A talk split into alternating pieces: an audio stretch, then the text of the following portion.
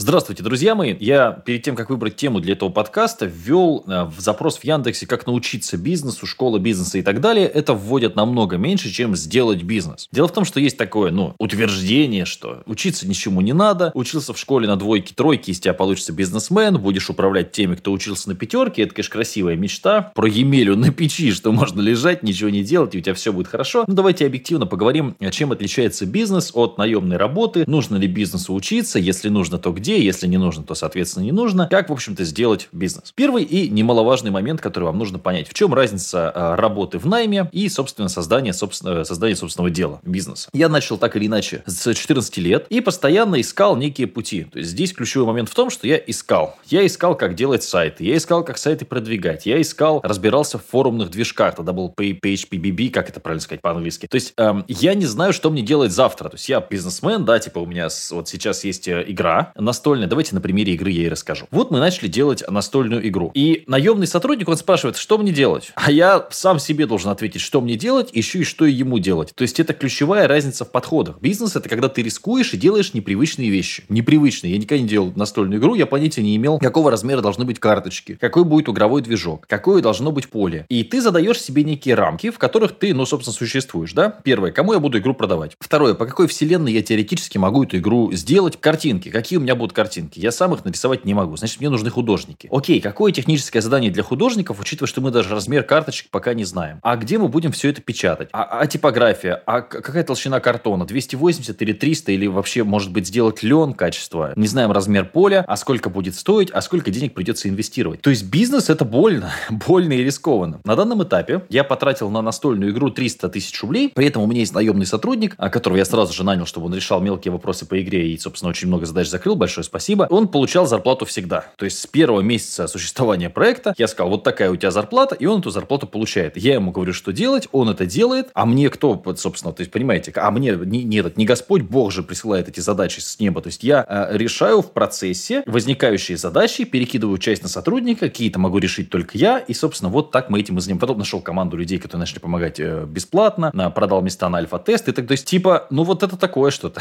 Если вы играли в любую компьютерную игру, я люблю такие примеры примеры приводить, там есть некая система квестов. То есть в игру, на самом деле, чаще всего вы играете как наемный сотрудник. То есть если вы откроете какой-нибудь, знаете, творческие игры, бывают типа там творческого режима в Майнкрафте. Вот у вас есть просто площадка, вы берете любые блоки и строите что угодно. Или лего-конструктор, да, вы можете просто взять любые блоки и построить что угодно, или можете построить по инструкции. Вот, собственно, это ключевое отличие бизнеса, да, когда у тебя ничего нет, ну или там есть набор блоков, ты вообще не знаешь, как построить дворец, и ты в процессе с ошибками строишь дворец, и чаще всего у тебя получается какая-то ерунда. А наемный сотрудник это когда у тебя есть инструкция, а по которой написано, сколько взять запчастей, частей, каких они все есть в наборе. То есть, вот это, собственно, ключевая разница. И это сложно. То есть, даже на примере с лего-человечками, наверное, вам ну, тяжеловато представить, что вы с нуля из кучи запчастей построите классный дворец. Чтобы построить какой-то дворец, возможно. Какой-то дворец может построить каждый. И ключевая задача бизнеса, как минимум, выжить. То есть, там минимум, да, который вы можете сделать, это выжить в течение года. А лучше, если вы выжили три года, потому что вы уже все, вы входите там в золотой запас, вы 95% э, уже победили конкурентов, если вы выжили в течение трех лет. Это практически в любой стране мира. В течение трех лет там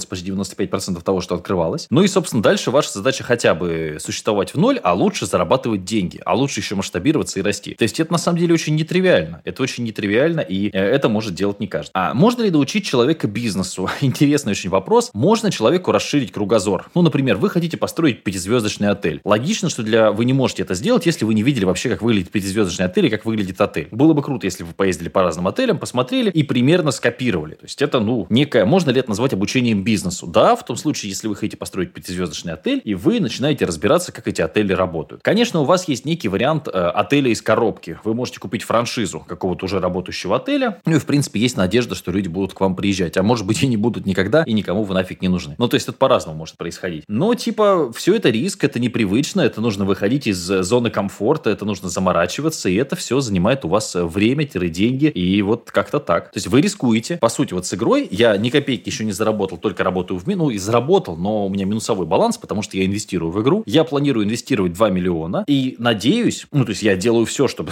все, что могу, да, чтобы получился результат, но гарантировать его не могу. Вот это бизнес-логика. Это другое, это совсем, это не то же самое, что а, работать на работе, вы это уже поняли. А почему у нас мало предпринимателей, мало бизнесменов вообще? Потому что в основном вас вокруг будут учить рабы. Рабы учат тому, что предсказуемо. То есть, вот, например, а, обучение игре на гитаре. Если у вас есть две руки и два часа свободного времени времени каждый день, при, при котором вы готовы усердно делать некие упражнения, я гарантирую вам, что любой преподаватель гитары, в принципе, за три месяца сделает из вас гитариста. Не супер хорошего, да, кто-то будет более талантливым, кто-то менее, но в целом вы сможете точно играть на гитаре простые песни. То же самое там, не знаю, там, научиться петь, играть на пианино или там тренировки в спортзале в качалке. Абсолютно то же самое предсказуемая вещь. Если вы будете есть вот такое количество калорий и вот делать примерно вот такие упражнения, их там много разных вариантов, то так или иначе вы будете расти. С какими-то методиками будете расти эффективнее быстрее, с какими-то медленнее. Как-то питаться вы будете там более эффективно, менее эффективно, но в целом вы все равно будете расти. То есть итог, он предрешен. В бизнесе невозможно гарантировать вам результат вообще. Вот у меня, когда приходят люди на менторство в э, онлайн-школе, а есть вещи, которые мы можем прогнозировать. Да, то есть если мы запустим вот здесь, то, скорее всего, получим вот такой результат. Да, то есть с Мариной Торн пришла. Я говорю, Марина, у тебя нет ТикТока. ТикТок это просто бомбовая вещь, она тебе очень сильно поможет. 600 тысяч подписчиков в ТикТоке Марина набрала. Но мы работаем с людьми все равно, ребят. И в, в этом весь фактор непредсказуемости. То есть кирпич, он абсолютно предсказуем.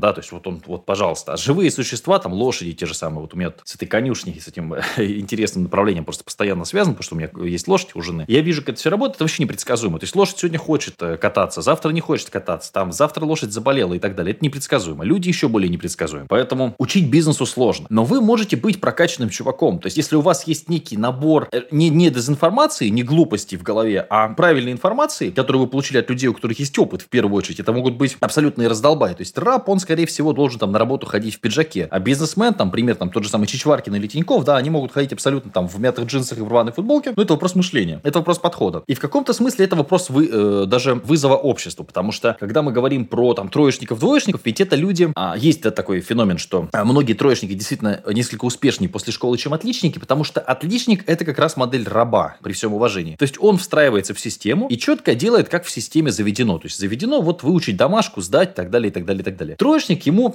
чтобы его не выгнали из школы, нужно искать какие-то пути, да, какие-то, э, то есть договариваться с учителями, прятать дневник от мамки. То есть э, путь троечника, он несколько более витиеватый, и это путь более предпринимательский. То есть тебе нужно что-то предпринимать, чтобы папа не дал по жопе ремнем. Тебе нужно что-то предпринимать, чтобы как-то быстро там найти у кого списать и списать. То есть это несколько, я не говорю, что это хороший, э, именно в, в школьном варианте это хорошее времяпрепровождение, но опять же троечники бывают разные, да, если ты предпринимаешь что-то в школе, а, чтобы не иметь там проблем с учителями, но при этом не задрачивать, как это делают рабы-отличники, при всем уважении, да, к тому, что это тоже модель. То есть это нормально. Большая часть людей всегда будет э, в формате неких работников-рабов, которым говорят, что делать, просто потому, что это проще, и в этой системе вас воспитывают как рабов. Ну, это ничего страшного в этом нет, там практически в любой, там, э, можно сказать, там, это Россия опять, нет, ну, в Японии посмотрите, как устроено все. То есть очень четко все, вот, пожалуйста, по графику, по расписанию, по рабскому. Ну, в хорошем, раб в хорошем смысле а, этого слова. Поэтому я не уверен, что человека можно научить бизнесу. Можно ли дать некие основы? Да. Вот книжка, которую я обсуждал и раска... пересказывал немножко, да, в формате подкаста про ошибки в бизнесе, там 40 ошибок, по-моему, да, называется она. Аненков, да, который, Аненков Павел, автор. Вот, да, то есть она прям показывает, э, где ты, где грабли э, и что делать. Потом, опять же, в бизнесе что еще сложно? У нас пост... мы э, живем в постоянно меняющейся действительности. То есть, если вчера я мог тащить трафик, то есть, я, грубо говоря, два года назад я с YouTube зарабатывал хорошие деньги, а прошлый год я зарабатывал с ТикТока, позапрошлый с Инстаграма и так далее. То есть, темы меняются. Вчера я ТикТок набирал, завтра его забанили. А вчера Яндекс.Дзен там дал программу Нирвана, у нас теперь еще больше просмотров, еще больше показов. Яндекс.Дзен начал вдруг резко тянуть трафик. А сотрудники. А одна беременная, вторая заболела, третья хочет уйти срочно с работы, э, хочет, чтобы ты ей повысил зарплату, но она готова еще вот это делать. Тут у меня еще сейчас возник вопрос с тем, как мне привязать рекуррентов в Дискорде, чтобы людей автоматически выки- выкидывал, если они не заплатили денег, но при этом деньги переводить на ИПшку, потому что есть такое решение через Бусти, но оно только а, можно переводить на банковскую карту. То есть, по сути, там самозанятость подходит. Но самозанятость 2,5 миллиона в год. У меня оборотка будет сильно больше. И вот начинается, там, на кого можно, если даже это самозанятость, окей, на кого можно зарегать самозанятость? А можно ли с Бусти переводить на три самозанятых, чтобы я раскидывал эти платежи, соответственно, ну, таким образом, раз я не я хоть как-то платил налоги, потому что я же не могу их не, не платить, да, и закидывать просто на карту. И вот это вопросы, которые приходится решать. Готовы ли вы к ним? Опять же, вот я смотрю по сотрудникам, предпри... предпринимательская жилка есть у тех, у кого большой кругозор. То есть, когда ты пробовал это, это, это, это, это, это, то, то есть, я, например, в интернете, да, ну, много чего делал с руками. То есть, я могу там сайт собрать руками с, с нуля, могу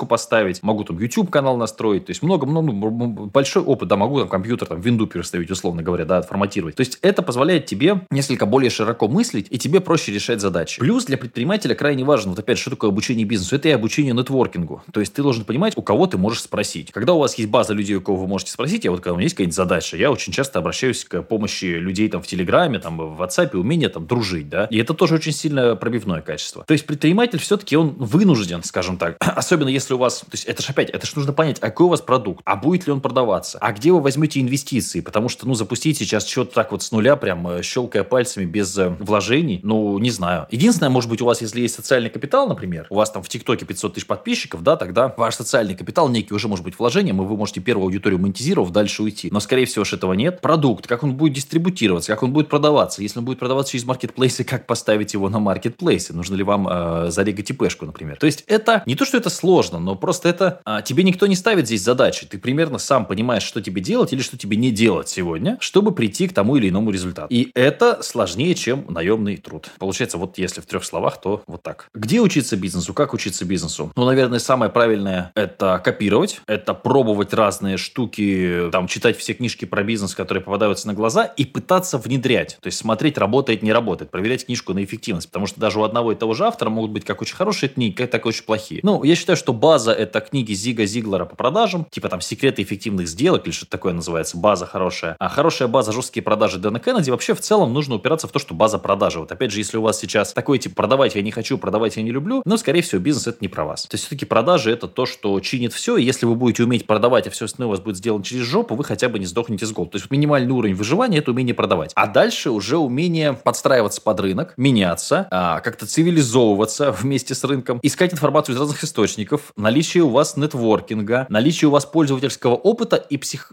некая психологическая база, которая позволяет вам влезть в шкуру клиента. Сложно звучит, да, наверное? Ну вот как-то так можно сделать бизнес. как-то так.